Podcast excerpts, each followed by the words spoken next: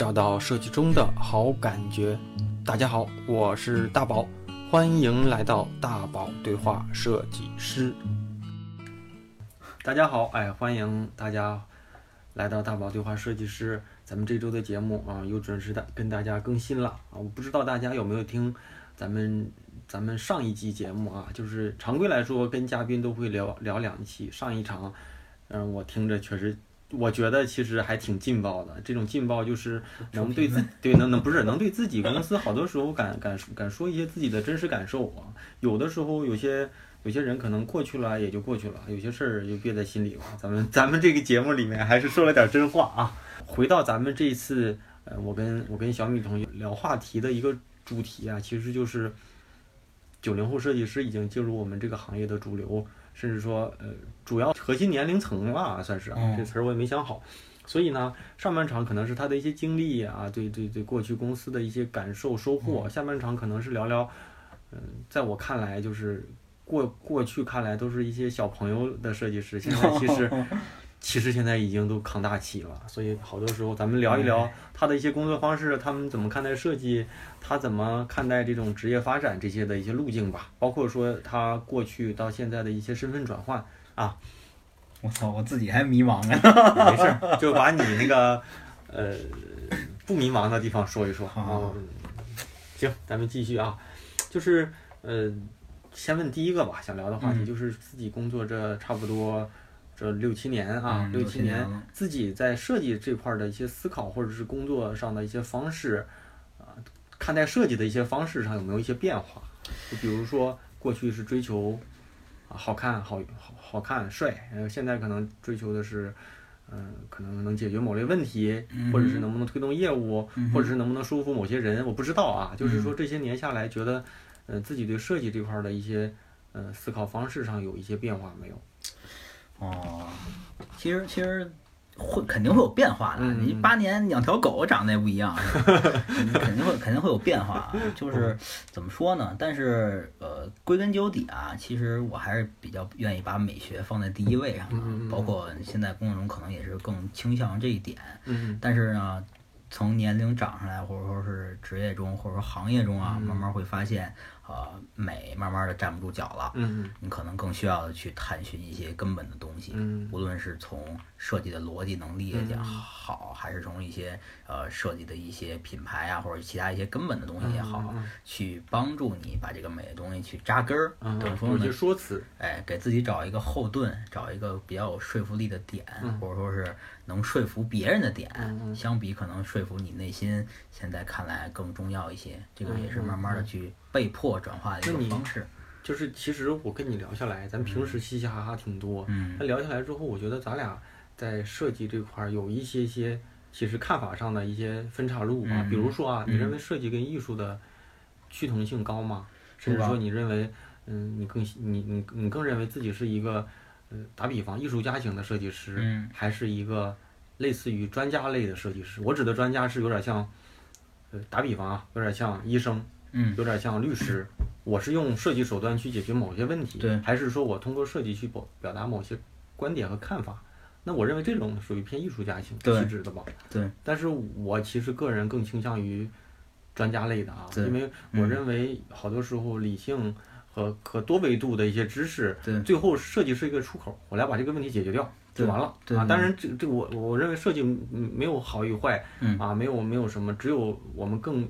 更更更喜欢哪类方式做事方法吧？比如说，就比如说啊，就是我扯多了。比如说，你看我们比较熟悉日本的一些设计师，你像原研哉，我认为就属于偏艺术哲学型设计师啊。他好多东西他妈的就是哲学家的那种感觉。但是你看佐藤可士和，他就是典型的那种医生类设计师。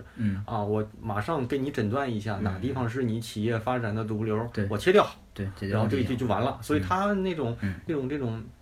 那种那种所谓的那种美学意识可能也高，但更多的是我我要解决实际问题。对，所以看怎么认呐。所以你你自己觉得自己嗯是属于哪哪？其实像你说的啊，就是肯定我我我不能否认啊，肯定第二种在行业中，或者说在如今的互联网趋势中更受欢迎。嗯所谓的专家，说说白了就是让你更专业的去帮你解决问题，这个是肯定的。嗯啊，所以呢，我觉得第二种可能更利于以后的发展，嗯但是不能否认我是第一种。但是其实，如果要是说最后的高度啊，其实你越到后来，即便你是哪个专家，还是哪个哪个什么的啊，你到最后肯定会有自己的风格，解决问题的一个固定的一些模式啊方式。但是这个嗯其实呃无形当中就成就了一个那种那种那种，我我认为是这种艺术家气质，甚至说其实到了某个高度，嗯。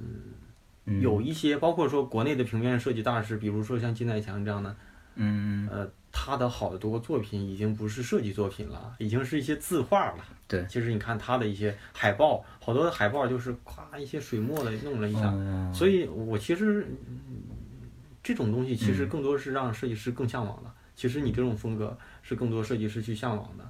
我认为其实我我是这么理解这个事情啊，嗯就是呃，为什么说第二种更好呢？因为两种相比，嗯第一种是很少很少很少的，就是你看你其实你能叫出来的，或者说你觉得很牛逼的，你觉得偏向于更偏向于艺术型的这种解决问题的人，他的整个的设计的行业中的占比基本上是特别特别少，因为它很难。嗯，我再说一点，就是不一定啊，不是，我不是反驳你这个啊，嗯就是我嗯记得在好多年前看过一个专访，是嗯台湾那个设计师聂永真，嗯他就说什么呢？他说，呃，在台北嗯啊，没有基本上没有什么大的设计公司，嗯更多的是独立的设计师跟独立的工作室几个人，嗯然后这几个工作室呢。都有明确的自己的风格，嗯我不做这个风格以外的，哦你可能偏重于简约的，你可能偏重于复古的，你可能偏重于色彩鲜艳的，你可能偏重于版式设计的。没有问题。当当当企业或者是客户需要什么的时候，他就找到你，对，他会很明确，做版式设计的你最厉害，我就找你。嗯所以，嗯，他们都在自己的一个圈子里做到挺垂直的嗯。啊。但是我认为，如果是解决解决问题型的这种设计师，嗯。是我不分，你有什么问题我就融入到你去解决。它的面儿更广啊，更多的时候对，然后就是艺术家气质的，可能就是我做我这个领域里，你们想到这类问题的时候，我来 我来做是最权威的，其实是有点这样的啊。包括说，你看金代强的风格就是中国风，对，其实他是中国风。对。啊，这这这包括你再看那个香港那个叫嗯陈宥坚啊，嗯。陈宥坚是那种中西合并风，他叫东情西对韵，好像是。嗯，所以所以可能都会有点自己的这种特质。然后最典型的是这种的，然后你要是做别的，你又你又认可我，嗯。那我也做，其实吧，嗯对，是不是可能这类的啊可能就是跟别人比没那么没那么出名吧，或或者说没那么强项嘛嗯。对，有可能，有可能，有可能。反正反正对，然后我就是感觉你啊，就是平时也挺喜欢玩儿，嗯。但是嗯，我会经常看到你发的一些自己做的一些练习也好呀，一些表达观点的一些嗯、呃插画或者是设计啊，嗯。嗯，你是怎么平衡工作跟这种自自己的爱好的这么一个这个这个完成？就是感觉好像做那些东西你，你也跟我差不多，就是我看你每周可能也会画一张画，对，但是我是每周写一写一些东西。嗯所以，所以你是怎么平衡？因为我基本上不玩儿了，但我感觉你还挺玩儿的。呃，你你所说的玩儿是 单纯的画一些东西吗？还是真就是玩儿？玩儿啊，真就是出去耍去是吧？挺耍的呀。其实现在结了婚以后不太能耍了，当然跑远了。先说这个权衡的问题啊，嗯其实我我不知道你写东西也好，还是嗯就是自己录电台也好，嗯你有没有跟我一样的感受啊？我觉得有的时候画画，第一点啊，它是我排泄工作中压力的一个方式。可能画画是，但是我觉得我写东西不是是吗不是？OK，写东西的感觉就是压力好大。可能更更固有一些，那可能跟画画确实不一样。嗯首先，我觉得我能让我坚持下来的原因啊，第一点就是它本身是我排解工作中压力的一种方式。很多东西，因为当你你所谓的美学，或者说你所谓的专业层面，嗯受到更多的去不懂的人，或者说是跟你有偏差人去质疑你的时候，你只能把这个发泄口放在你自己的东西里，这个是没有办法的，你不可能说嗯把我自己画的东西扔到工作中。我操，那我可能第二天就要被开了，我操！嗯所以这个是是没有办法的，所以它第一点肯定是我平时的一个发泄的出口，嗯这也是为什么能坚持下来我发泄的出口是锻炼啊啊，所以这么多年我一直在锻炼。我也挺羡慕你这个状态的，我他就是妈这个肚子已经因收为 因为我觉得如果确实特别烦的时候，我出去出点汗，跑两圈儿，推两个杠铃儿回来什么都没了，我继续该干嘛干嘛。嗯，我我现在基本上比较烦的时候，可能先不做，先缓一缓，然后画点自己的东西。那我去问问你啊，你像你，嗯，像我每周写东西的时候，有时候星期一发，有时候星期二发，就按星期二发吧啊。嗯我一般星期二发完之后，星期三、星期四偷偷懒儿想一想，星期五的时候觉得我操要写了，写什么呢？对对对。星期六的时候就啊好像能写出来了，然后星期六、星期天基本上就在家撅着腚啊不写完，啊就反正就是一般是这种流程。啊那我不知道你这种做做做做这种方面的一些设计，呃是怎么一个，就也会去想做什么吗？还是说其实脑子里有很多库，我只不过是摘出来一个我就开始画。不不不，这个这个首先说这个时间的问题啊，就是我们我们管这叫打卡，你懂吧？因为很多人有有周卡，有日卡，就其实日卡是最牛逼的状态啊，嗯每天一更，每天一更，每天一更，我坚持三百多天，嗯。然后去完成我这个作品。嗯。然后我呢是给当时今年年初正正式的确立自己的时间点是周卡，嗯。就是我每周一定要画一点东西，嗯。然后时间点呢就是周五晚上必须要有，嗯。然后呢这一周呢就经常会发生这种啊就是便秘的那种感觉，你您都到最后一天天嘛，啊死死磕。就死死活他妈不知道画什么，嗯我经常有感觉，跟我媳妇儿经常吐槽说，因为我的时间点正好是周五，啊，周五呢你周五完事儿了发完以后一身轻松，你回家过周末了。然后周六周日就放松了。哎，周六就放松了。那你换个时间呗。然后我跟你说，就就周五这个点吧，让我很尴尬的原因就是，我有的时候真的挤不出来东西。嗯我操，尤其是你可能一看周三了，还不知道画什么，还不知道画什对么。然后这一周呢，因为因为你这个事情，这一周过得特别快。啊，我可能周一不想画画的事儿，我周二我就逼着自己，我一定要想一想，跟我我不能差不多我不能压到周四再想，啊周三可能什么都没有了。但你改个时间，我告诉你啊，周二上，啊，为什么呢？周二上完，周三、周四偷偷懒儿，周五、周六就是你实在不行，周五、周六还能咳一咳。啊然后你周周日如果画不完，你周一还有一天，周一还有一天？这周二还行。我磨了这么长时间，我觉得周二还可以。而且大家其实还比较关注，就是如果嗯都在上班，如果你有固定的发的地方，其实人家还能看的还多一点。嗯，周五、周六其实我周五大家都撒撒了花儿了，也都撒没法人看花了。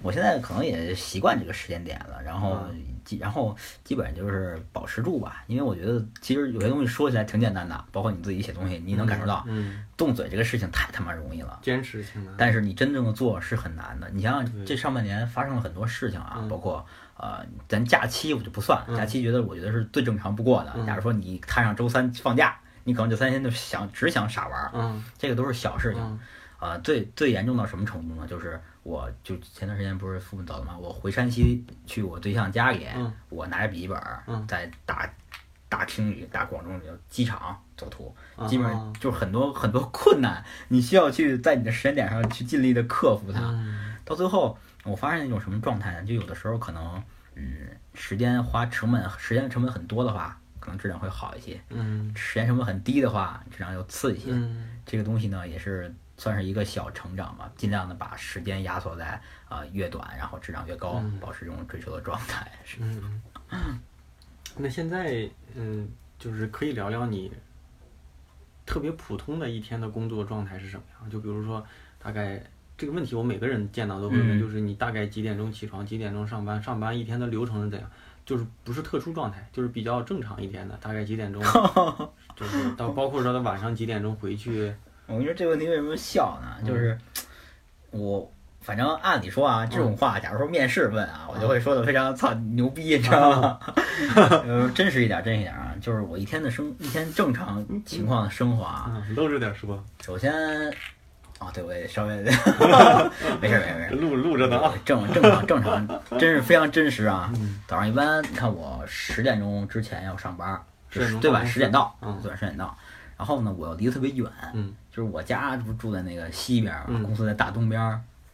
早上呢，我现在八点半起床，嗯然后有时候我媳妇儿给做个早点，嗯然后吃点东西，我媳妇开车送到地铁站，嗯然后吭哧吭哧坐地铁，十点到公司。嗯十点到公司呢，上午其实你十点到到十二点就俩小时嘛，嗯这俩小时基本上不会有太多产出的，嗯我相信所有人都是这样。嗯上午的效率是特别低的，嗯这个你不能否认这点。所以上午基本上我都是看一点东西。嗯假如你昨天东昨天做的东西，你看一看，因为有时候你隔了一天，你再看就不一样了。嗯就经常有这种就跟画画一样嘛，你画画再停，你看我操什么呀，嗯歪了，就可能有这种状态。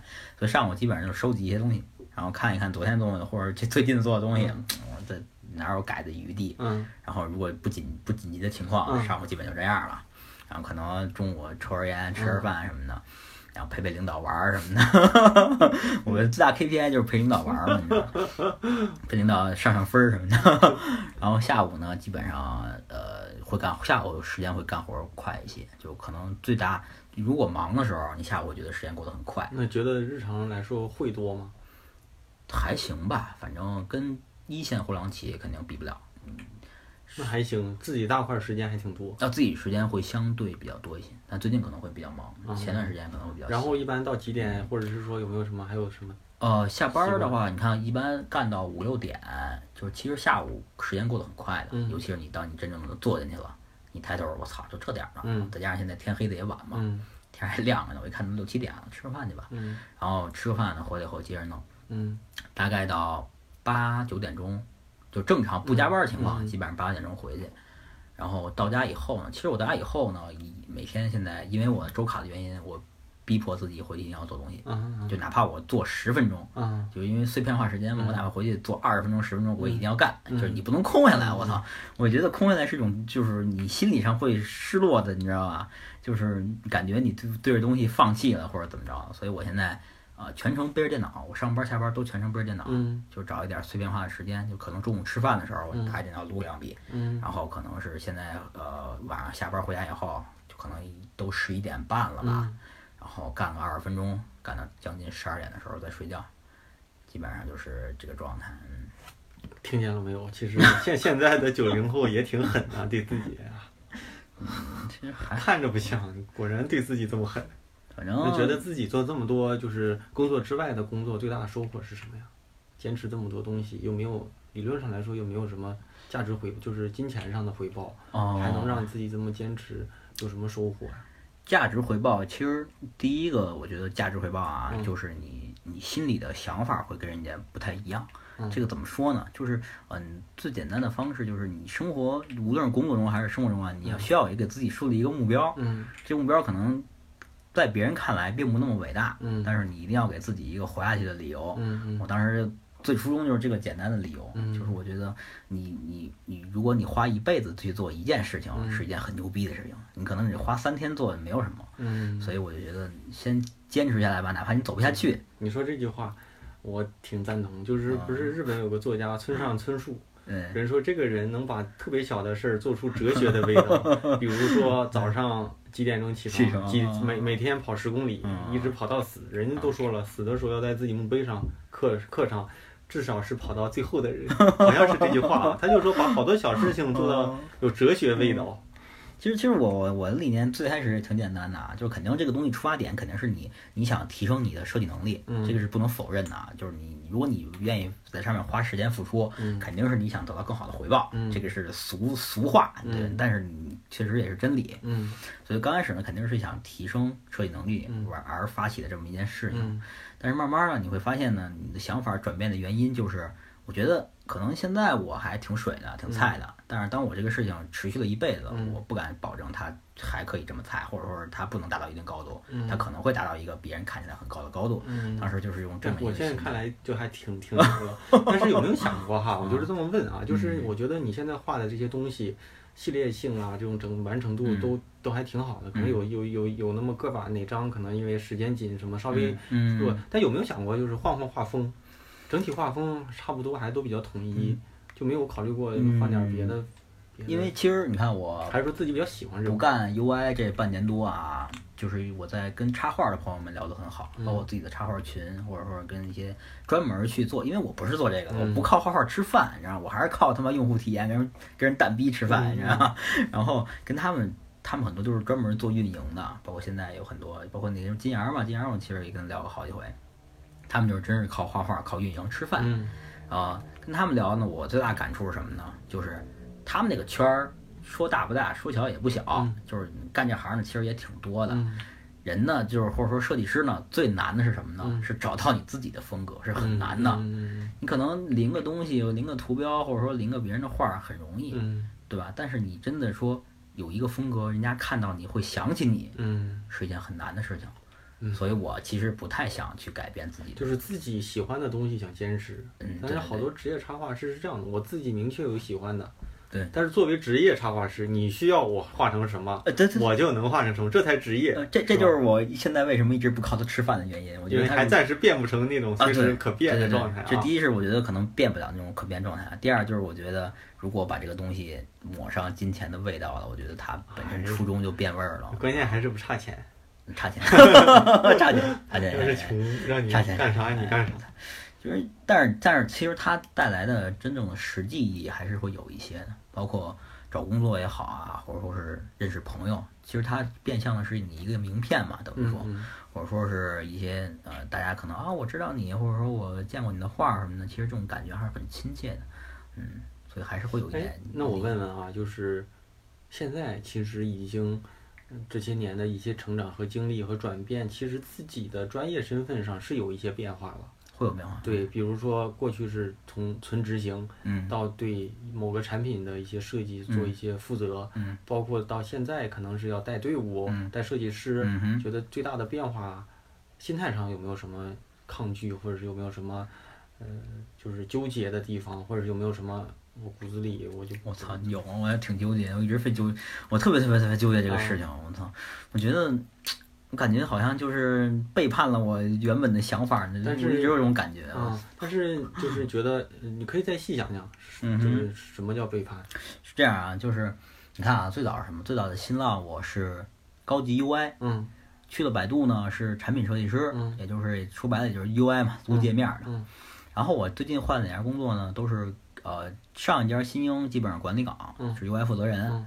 然后基本上就不做不做，当然也没什么东物的可做啊，基本就是负责一些把控啊什么的。来来聘呢，视觉指导，视觉指导呢转的是 M 三的，就是管理管理岗管理岗啊。所以每其实只头衔呢身份每年都在变，嗯，或者说你这是应该的啊，你我五年不变，我觉得会有问题的，证明你会有问题了。所以头衔呢每年都在变。然后像你说的心态上的转变啊，最早。可能现在，包括我现在看一些九四年、九五年的孩子们，就是他们做东西也挺牛逼的。我感觉，我感觉那那他那那个人就是当时的我，啊。就是我做的东西非常，就是我自己用我自己的表现表现手法，或者说用我自己的风格展现出以后，给我的 leader、给我的领导或者给我的管理者去看看，让他们去指点一下，然后我就继续做，很开心，很美，你知道我当时看到他感触最深的就是，我觉得这个就是年轻时候的我。然后慢慢的去了百度呢，你心态上变化以后，你会发现。有些东西你需要去争了，或者说有些东西你需要去为它负责也好，或者说争啊抢啊也好，或者怎么说呢？会哭的孩子有奶吃嘛，俗话嘛，会哭的孩子有奶吃。你需要会去哭了，然后就会需要去你去想更多的东西，做更多的东西。然后当你真正的去做管理了以后呢，你可能呃更多的要对你的产出负了很多的责任在里面，包括一些。但是自己现在还上手去做啊，自己一定要也做。我我历年是这样，就是因为我其实不太想以后靠纯管理吃饭。我觉得，毕竟萝卜和坑呢平衡率没有那么高。你毕竟管理，大家都谁都想做，谁都能动动嘴皮子，或者说是啊协调资源都可以做。但是你如果你手上功夫慢慢的丢了，你会在这个行业中缺乏一定的竞争力。有没有想过，就是即便你不做，但是你让别的设计师去执行你的想法，其实变相来说也是你的东西。嗯。我觉得更多的可能是公司的东西，而不是我的东西。啊，对，呃，我现在其实教一些啊手底下的朋友，或者说手，我不不能当他们是孩子嘛，我觉得大家都是朋友，去教他们做图或者指导他们的时候，我更愿意手把手。嗯，我说你来，我帮你玩一玩。嗯，然后我帮他们撸一撸，让他们告诉他从哪改或者怎么着，用自己的这种视觉的东西的经验去告诉他们。我基本上是用这种方式。我反正我的目的就是别保持自己去丢失了这个行业中的这种竞争能力，因为嗯，管理说实话怎么说呢，就是坑很少，或者说是呃大家都在想做，都去挤破脑袋。嗯，而我呢觉得你可以做管理没有问题，对吧？你要真是动嘴去学校，我也能做，没有什么难的。我这么能贫的人，你让我搞也能搞，无非跟人打架，然后协调资源嘛，操。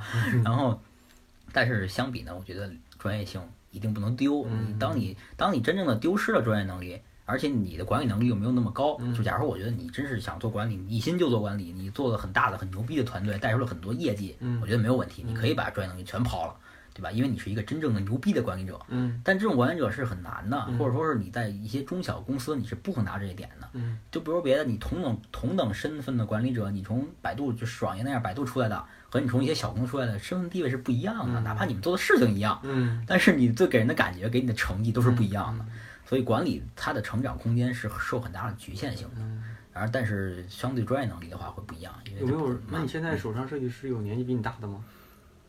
呃，好像是有，有那觉得专业这块儿啊，会得到别人的信服吗？专业上我觉得分人吧，说实话分人吧。那别人觉得手底下的人都会信你，就服你吗？我人是这样，反正佛系一点嘛。你如果不觉得不信任我，或者说是不认可我，我觉得那咱们就井水不犯河水，一块儿觉得自己。在工作层层面这块儿啊，专业日常工作里面是强势的人吗？我不是强势人，我所有人都知道我不是一个强势人。嗯，不是个强势的人，具体怎么表现在？就是怎么说呢？我这人不强势的原因啊，就是第一点，我觉得大家都是设计师很，挺苦逼的啊，嗯说实话。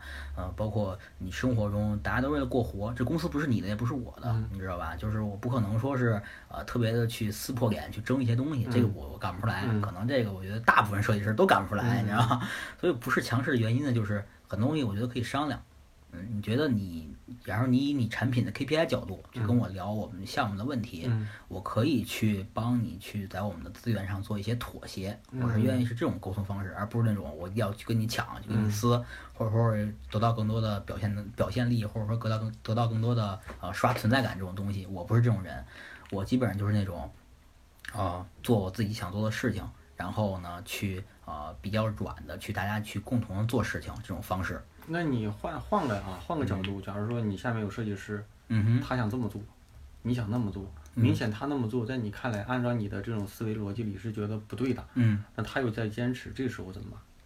这种情况其实啊碰到的比较少的原因呢，嗯就是啊、呃我觉得底下人的设计师，其其实我在新浪最大的局限是什么呢？就是你的汇报层级可能是你的设计 leader，嗯。我觉得这个对设计师的成长是有是有弊端的。嗯。你的汇报层级不应该是我，嗯。你的汇报关系或者说你对这个项目的把控关系嗯，应该是产品或者说是一些其他决策者，嗯。你需要跟他们去吸收你这个图，哪怕你是运营，嗯。对吧？你需要我在运营图运营图中表达是一些更突出的什么东西，嗯。比如说我更突出的是活动内容，嗯。或者我更突出的是这种情怀，嗯。或者说一些其他东西，嗯。你需要去跟他去沟通，去诞生最终的产出结果，而不是说我觉得这好看，你觉得这好看，我觉得他妈的没有意义。每个人对吧？一一一千种哈姆雷特的那种感觉，哦大家觉得对就这种审美的感觉都不一样。工作里不多。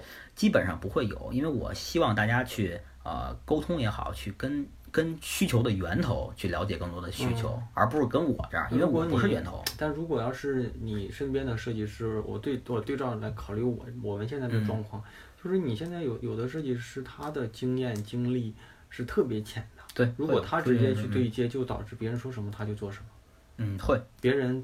有一些就是外行指导内行的感觉，嗯比如说别人就是这字儿你给我换个粗的字体，他呱就 画了，他不会去想的。但你这么做对你那么 做可能是对的，但是他如果要是听着别人再去指导，最后做出来一个东西可能不符合目前过去和现在的一些设计体系或者设计风格，这时候也会有问题。嗯，其实其实像你说的啊，这个问题肯定有，而且我遇到最多的是什么状况呢？嗯嗯就是时间上的把控，因为初级设计师他可能不会说不，嗯对吧？嗯假如那产品说我明天要，嗯他说啊，嗯好吧，嗯我说你怎么说呢？我说我一般因为其实初次对接或者前前阶段时间对接，你需要跟着他，你不能完全撒秧撒鸭子说撒兔子，我操，你肯定要跟着他。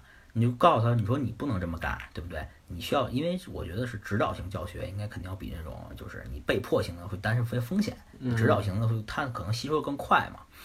我还说，你说你一天做得完吗？他说啊，我加班做。我说你为什么要去为他的一些改变去买单，对不对？首先是他的问题，对不对？你要把这东西想清楚。嗯然后就像你说的大小什么高低粗矮的问题，我一般解决方式就是，首先你是设计师，你要清楚这一点，对吧？你可以用你的理念去说服他。当然，你如如果你说服不了，你可以找我，我来说服他。啊不一定所有的设计师都有所谓的力，对对对，而是你说啥我能改好这个这个你你说行我说行 OK 了，这个东西咱们就 OK 下一个。其实好多时候是这样的。对我觉得这个吧是这样，是啊、是算我长远的培养他们一种方式。我觉得以后他们一定会受益的。嗯啊，当然，我觉得每个人肯定吸收的能力不一样，有些人就喜欢这种一二三四五，嗯或者说是产品说什么是什么。我觉得这个每个人和每个人不一样嘛，嗯可能你的职业发展跟这些有关系，我觉得嗯不要强求嘛，反正有这个理念或者说有这个引导就 OK 了。你觉得让通过自己的指导啊，嗯哼，让这个设计师变得就是更好？你觉得就这这个啊，怎么说呢？我再捋捋啊，就是大概就是你带设计师，你觉得让设计师成长这个过程难吗？难，非常难。那有身边有那种怎么拽也拽不动，或者是说一点就通的人吗？有，其实怎么说呢？就是这个东西为什么我觉得难啊？嗯就是因为我的理念跟大部分设计师不太一样，就是嗯，我觉得你你首先要喜欢，因为嗯我是把喜欢放在最高层次的。大部分设计师呃能大部分坚持下来的人还是还是喜欢。像咱们这个层面肯定是会喜欢的，嗯包括你干那么多年，，有一些人不是，但是一到三年、三到五年的时候，说不上对，可能说实话，他们没有那么喜欢，他们觉得这是一份工作，嗯。我靠这个吃饭，我靠这个在北京活着，嗯，对吧？这个是这个这个这种工作状态和咱们这种喜欢的工作状态是不一样的。嗯就是最简单、最最简单的道理，就是你如何看待你喜欢不喜欢，就是你愿意不愿意把你的平时时间嗯。去用在这上面上，嗯。这个才是你可能平时我去喝酒了，嗯。平时我去去网吧打游戏了，或者说我跟朋友聚会了，嗯。这个东西肯你肯定喜欢，你不可能说我不喜欢喝酒我才而去喝酒，或者说是我不喜欢出去旅游而去旅游，是嗯不可能的，你肯定会有爱在里面。所以我的理念就是啊、你如果在课余时间花功夫在这里面了，你才能，我觉得你才是真正的去喜欢它。所以我对设计师的要求其实更多是嫁接在喜欢的层面上。我不喜欢那种就是你为了工作而工作，我觉得那你你先你只要适应现在的工作就可以了，我不用你不用考虑以后。嗯对吧？我觉得你反正公司不黄，你过试用期的基本上也开不了你，嗯 所以你可以待一辈子，我觉得没有问题。当然，人和人的生活方式不一样，我觉得不能说哪个好哪个坏啊。嗯就是在指导过程当中呢，如果他是这种人，我会比较累，我比较苦。就是你有就跟小时候学习一样啊，老师讲话了，就是大鞭子抽着你往前走的感觉，和你自己撒丫子往前跑 是完全不一样的。你真的有灵性的人，就是你可能一点一点他自己很明白，或者说他去慢慢的去啊、吸收更多的知识，无论是从视觉的能力来讲，还是从产品或者说 UI 的能力来讲，他很快。但有些人真的是很慢，我真的是没有办法，他可能会发火吗？工作当中从来不发火。脾气比较好，哦，从来没发过火，可以这么说，从来没发过火。那咱俩还真不一样。我经常不行，我 可能目的是一样的，但表现形式啊，表达表达出来的样那个感觉是不一样。可能我人没什么太大脾气吧。我我我想想上次发火什么时候啊？我想上次好像发过一些火是喷起来了，你知道吗？但但是好像组内喷起来。其实我确实很少发火，我真是不记得了。可能某些时候，嗯、没压住才会喷，很少很少很少很少。有没有什么就是对自己影响比较大的人？可以是身边的设计师，也可以是你啊，或者是非设计师，或者是那种 牛逼的，就是那种哎大师，有没有想过？其实这半年，或者说是去年四五月份到今年四五月份，嗯，这段时间其实认识的人是跟以前不一样的。你知道原因原因是什么呢？是哪就是现在认识的人是什么样的类型的？是是这样，因为以前认识的朋友都是通过工作认识的，啊哪怕也是我们新浪是同事，嗯或者说我们百度是同事，啊呃，更多的是靠这种关系在维持。就嗯比如说我们一块儿做过项目，嗯或者我一块儿吃个饭什么的，啊，这种朋友呢，基本上是从工作中演变出来的。嗯然后今这一年呢，基本上这个朋友的形式不一样了，嗯就是呃，我认识更多的人是通过画画认识的。啊，就是都是网络上的一些群吗？还是实体的群会多一些？群会多一些，因为我们有打卡机制，就可能我们啊每周会大家往群里发一发作品，那不打卡的进不了。大部分是这样的，嗯或者不打卡，你慢慢就失去了存在的意义。嗯，哦，所以而一会儿说跟大家一块儿北京的多还是全球北京全国？北京的多，啊，呃，可能绑在一块儿做一些项目，嗯或者或者找工作，大家互相串一串，都是这种这种。其实这种朋友跟以前给我的感触不一样的点，就是以前呢是靠关系在维护，就可能我们一块儿在这个公司，我们有一些存在感，就是我们都是新浪的，嗯或者说我们都是哪儿哪儿的，这种关系呢和你用作品去跟人交朋友是不一样的。现在纯是靠爱好。啊，现在真的是靠作品在交朋友，嗯就是啊，正好那个群前段时间有朋友在换工作，其实嗯我也是比较用心的去帮他去找或者怎么着的，因为我认可你，或者说是我觉得你做的东西非常牛逼，嗯或者我喜欢你，咱们愿意一块儿去搞事情，这个是我觉得跟以前从朋友角度认识最不一样的地方。嗯这个是交朋友层面。当然你说呃什么人对我最有很大的帮助啊？我觉得每一个人生阶段都会有不一样带给你对带给你对不一样帮助的人，这东西你那有没有崇拜的设计师啊？崇拜的设计师，或者是未来理想的状态，就希望成为像谁谁谁那样的我跟你说这个事情吧，对于我来说，我觉得只要比我牛逼的，我都很崇拜他们。啊？我其实是一个比较怎么说呢，能力上比较自卑的选手。没有啊，真的但是但是我真的真的发现一点，就是越牛的设计师越这样。不不不，真真是没有觉，就是呃，因为这几年在站酷也好发东西，就可能大家因为我有有简历嘛，然后有二维码，就加我的朋友很多，嗯就是反正我也不认识你们，然后我我也不知道他是谁啊，嗯就是因为我基本都是全都通过，然后他们就聊啊说喜欢你的画，我说那个我说谢谢，我说都是瞎闹的，平时瞎玩的。然后他们说啊，你怎么这么就是能过呀？或者说没有什么架子？我说这东西没有什么架子不架子，我觉得就自己挺菜的，我只是说一个表达表表达一个我努力的过程而已。所以这方面我还是比较认清能认清自己的，你知道吧？账户上里面的那些无名老，就是那种认清自己挺厉害的人挺多的。反正我觉得这个行业就是，嗯，保保持一颗谦卑的心吧。反正我一直这么劝诫自己。有没有什么，就是在自己的过去的这种工作成长当中，哪件事情啊，嗯就嗯，是对自己印象挺深刻，或者是嗯什么设计生涯当中的一些小故事，可以挑一个现在能想到的。生涯小故事哪哪方面的八卦都了？行，什么都行，但是尽量别影响到别人，小故事，或者是说别人的事儿，有没有？哎如果没想过。太脏我就不聊了，太脏容易出事儿，你知道吗？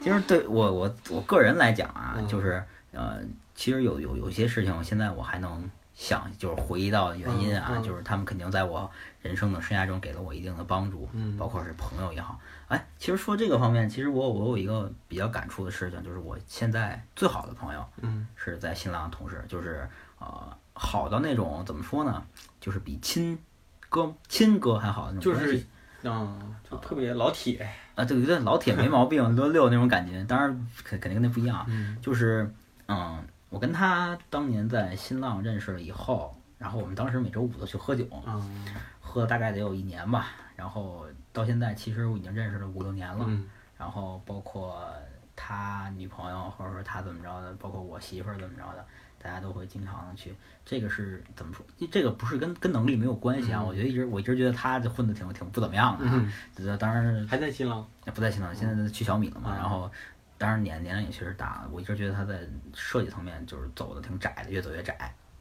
但是呢，我觉得从人生角度啊，嗯从人生角度让我吸收到了很多不一样的东西，因为以人在以人在这辈子中可能有确实需要几个交心的朋友，就是真是那种喝多了抱一块儿哭，嗯就是这认识了一个这么一个人，就是我觉得这是在我职业生涯北京人吗中不是北京人，东北的，嗯 这个是在我职业生涯中我觉得最大的找到了一个好朋友最大的收获，这是最大的收获。嗯希望未来咱们也这样。那咱一直不是这样，我觉得我身边也是，就是嗯，有那种就每天会在一起工作，但是没觉得有多好。对对但也有那种其实一年半载见不了多少，但是感觉一见面还挺好。哎，对我就就这样。我们这叫什么？就是我们我们形容好朋友啊，嗯就是三秋不见如隔一日，啊然后既能亲密无间，又可守望于江湖。一套一套的啊。反正就是八万年不见了。嗯，那那个你你我在最后咱几个小问题了啊。第一个就是有没有对自己影响比较大，或者最近比较看过的比较好的书或者是电影，可以给大家推荐一下。头号玩家算吗？这个是对自己比较大的吗？还是是还不是不是啊？是这样啊，就是你对自己书也行，电影也行，因为不见得所有人都喜欢看书。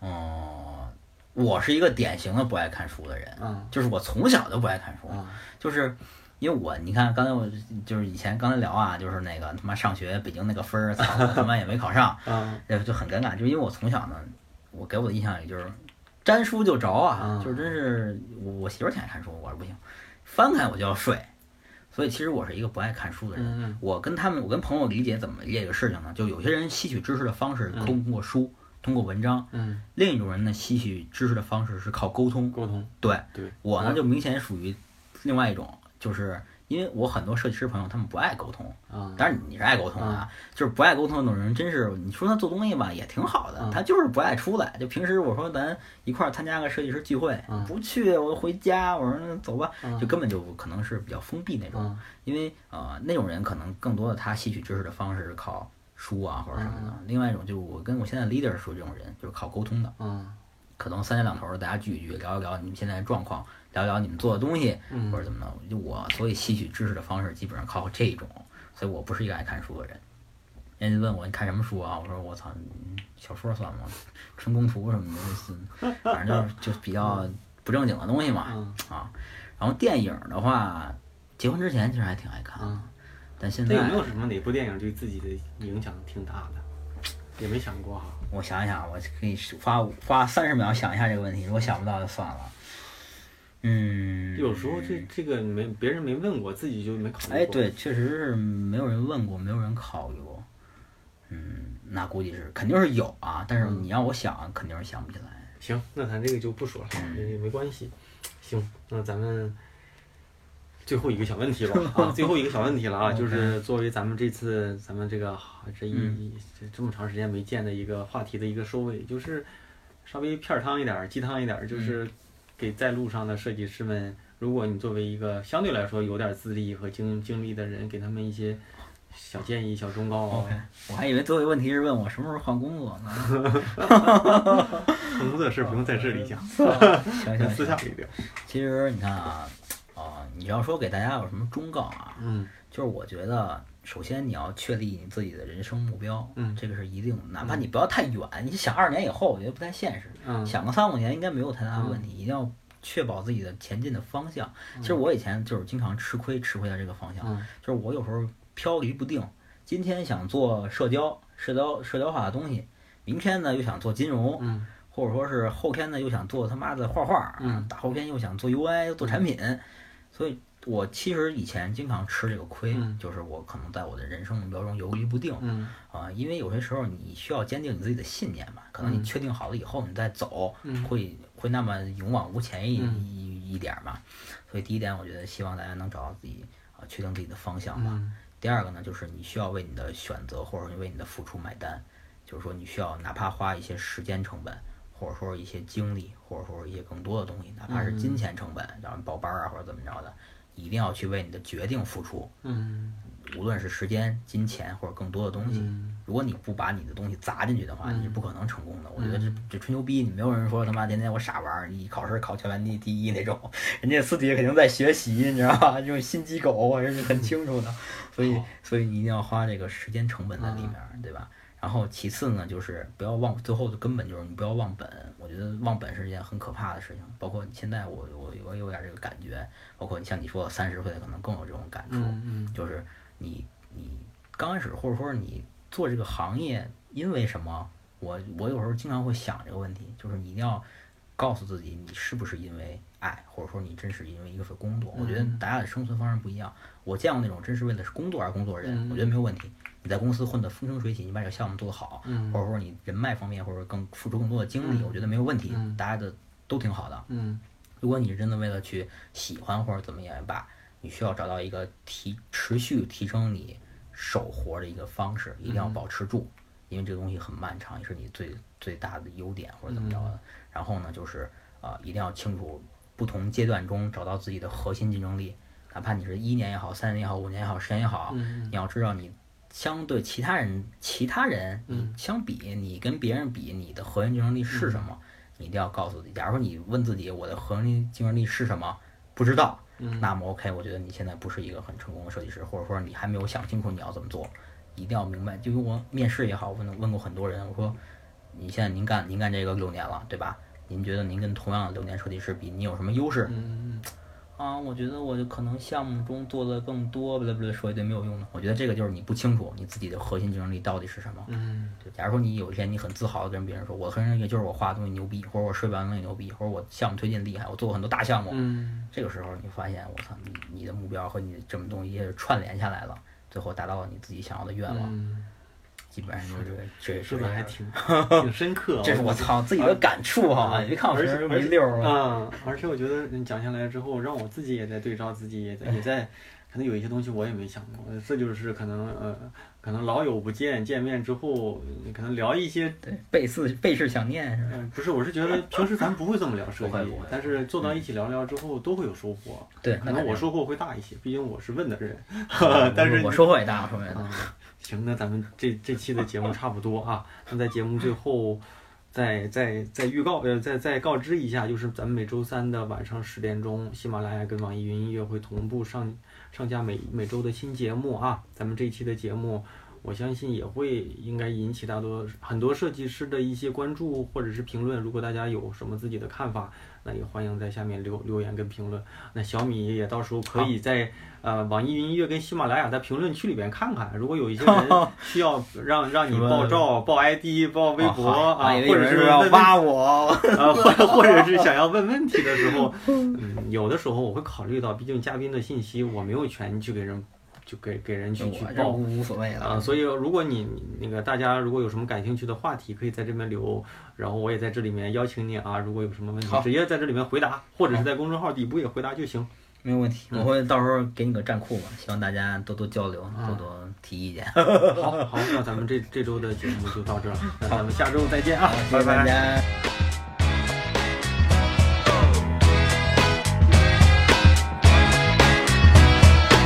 I grew up in a real town where the prom queen had a plastic crown. And we really did just drive around because there wasn't shit to do. We didn't know we were real broke. Daddy rolled them real smokes. We drank RC, no real coke, but our neighbor had a pool. We got green grass and two trees. But it ain't like what's on TV. This is real life in the world. We ain't talking to no models, we got real girls. We get real low, we get real high. It ain't all good, baby, but it's alright.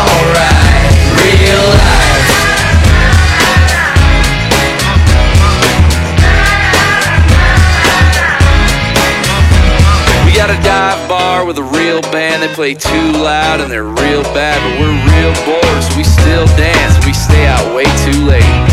Hit the Waffle House for some real food, but that waitress, she's real rude. She got real problems, but we do too, so we tip her anyway. That's just the way that it is.